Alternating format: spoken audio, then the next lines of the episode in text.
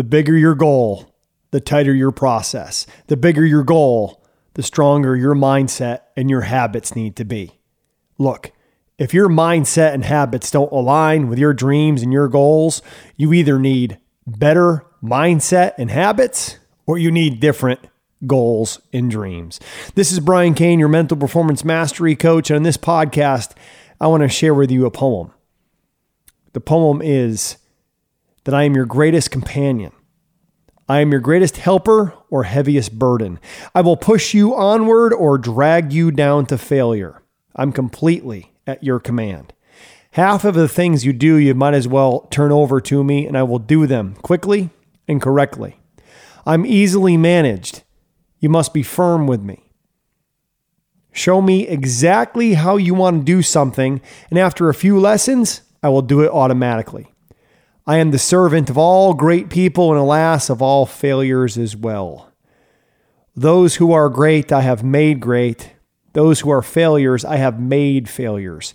I'm not a machine, though I work with the precision of a machine plus the intelligence of a person. You may run me for profit or run me for ruin. It makes no difference to me. Take me, train me, be firm with me, and I will place the world at your feet. Be easy with me, and I will destroy you. Who am I? I am habit. See, one of the major areas of focus in the field of mental performance mastery and in all my work is on creating and sustaining positive habits and bringing awareness to and breaking negative habits. Some of my favorite books on the subject Atomic Habits, The Power of Habit, and Tiny Habits.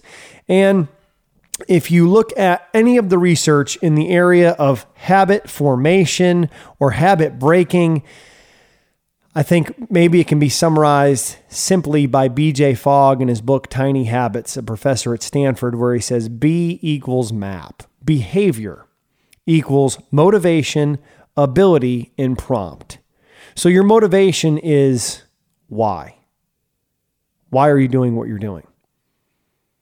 Your ability is can you? How? Uh, can you do it? Do you have the ability inside of you to do it? And the answer to that is most of the time going to be yes. And the prompt is when. When are you going to do it? What's the trigger for you? You see, this concept of a prompt, or as Charles Duhigg in his book, The Power of Habit, talks about a trigger. A trigger starts the routine. So if you're trying to build a new habit, let's say, for example, you're wanting to call Success Hotline with my mentor, Dr. Rob Gilbert, or you're wanting to listen to this podcast trigger. I get in my car to drive to the gym, to the office, or to the field. That trigger of you getting in the car, you would call Success Hotline. Or that trigger of you getting in the car, you would listen to this podcast. Or that trigger of you brushing your teeth at night and in the morning, you might then stop and just take three, six, two, eight breaths where you would inhale through your nose for count of six, hold for two, exhale for eight. Look, it doesn't matter what the behavior is. Whatever behavior you're trying to start, give yourself a trigger or give yourself a prompt. When are you going to do it? What is going to be that domino that's going to start you into that new behavior?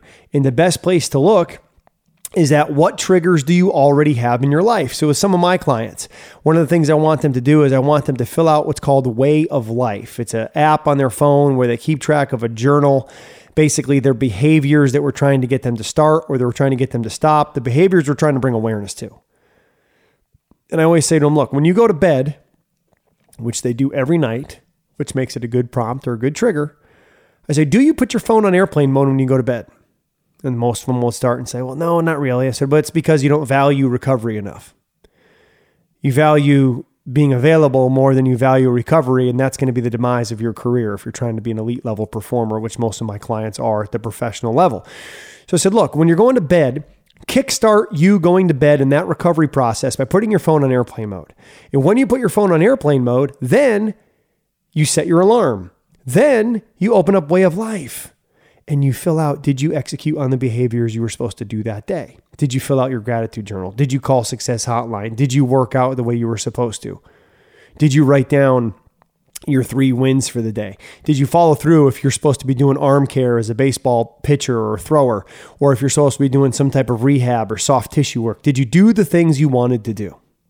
And when you fill out that Way of Life app, with the trigger of setting my alarm to wake up, with the trigger of putting my phone on airplane mode, with the trigger of brushing my teeth before I go to bed, all of those dominoes happen. Do you see the trigger and prompt? And then you go to bed. One of the things I do before I go to bed is I lay out my clothes for the next day. Look, I like to wake up and I like to do what I call sweat before screens, which will be another podcast. In order for me to sweat before screens, I have to set my clothes out the night before and I put my phone as my alarm on top of my clothes in a room, not my bedroom. Usually it's in the bathroom or I'm in a hotel. It's in the, the bathroom of the hotel.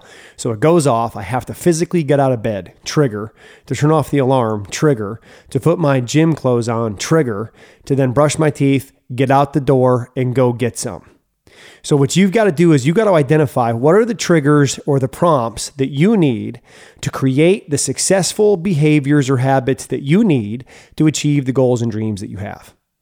Otherwise, if you're not willing to create the triggers and the prompts to kickstart the good behaviors, then you might want to start looking at readjusting and lowering your goals and your dreams, which is not what we want to do. We want to create the mindset, create the habits by creating the triggers and the prompts that we need to become the person that we want to be to achieve what we want to achieve. If you're looking for more on how to create rock solid routines and habits of excellence, check out my 30 days to mental performance mastery for athletes program. Just head over to briancain.com slash athletes and join some of the top performers on the planet with creating that elite mindset the elite routines, the elite habits and culture that you need to give yourself the best chance for success. Thanks for listening to the Brian Cain Mental Performance Podcast on the Ironclad Content Network.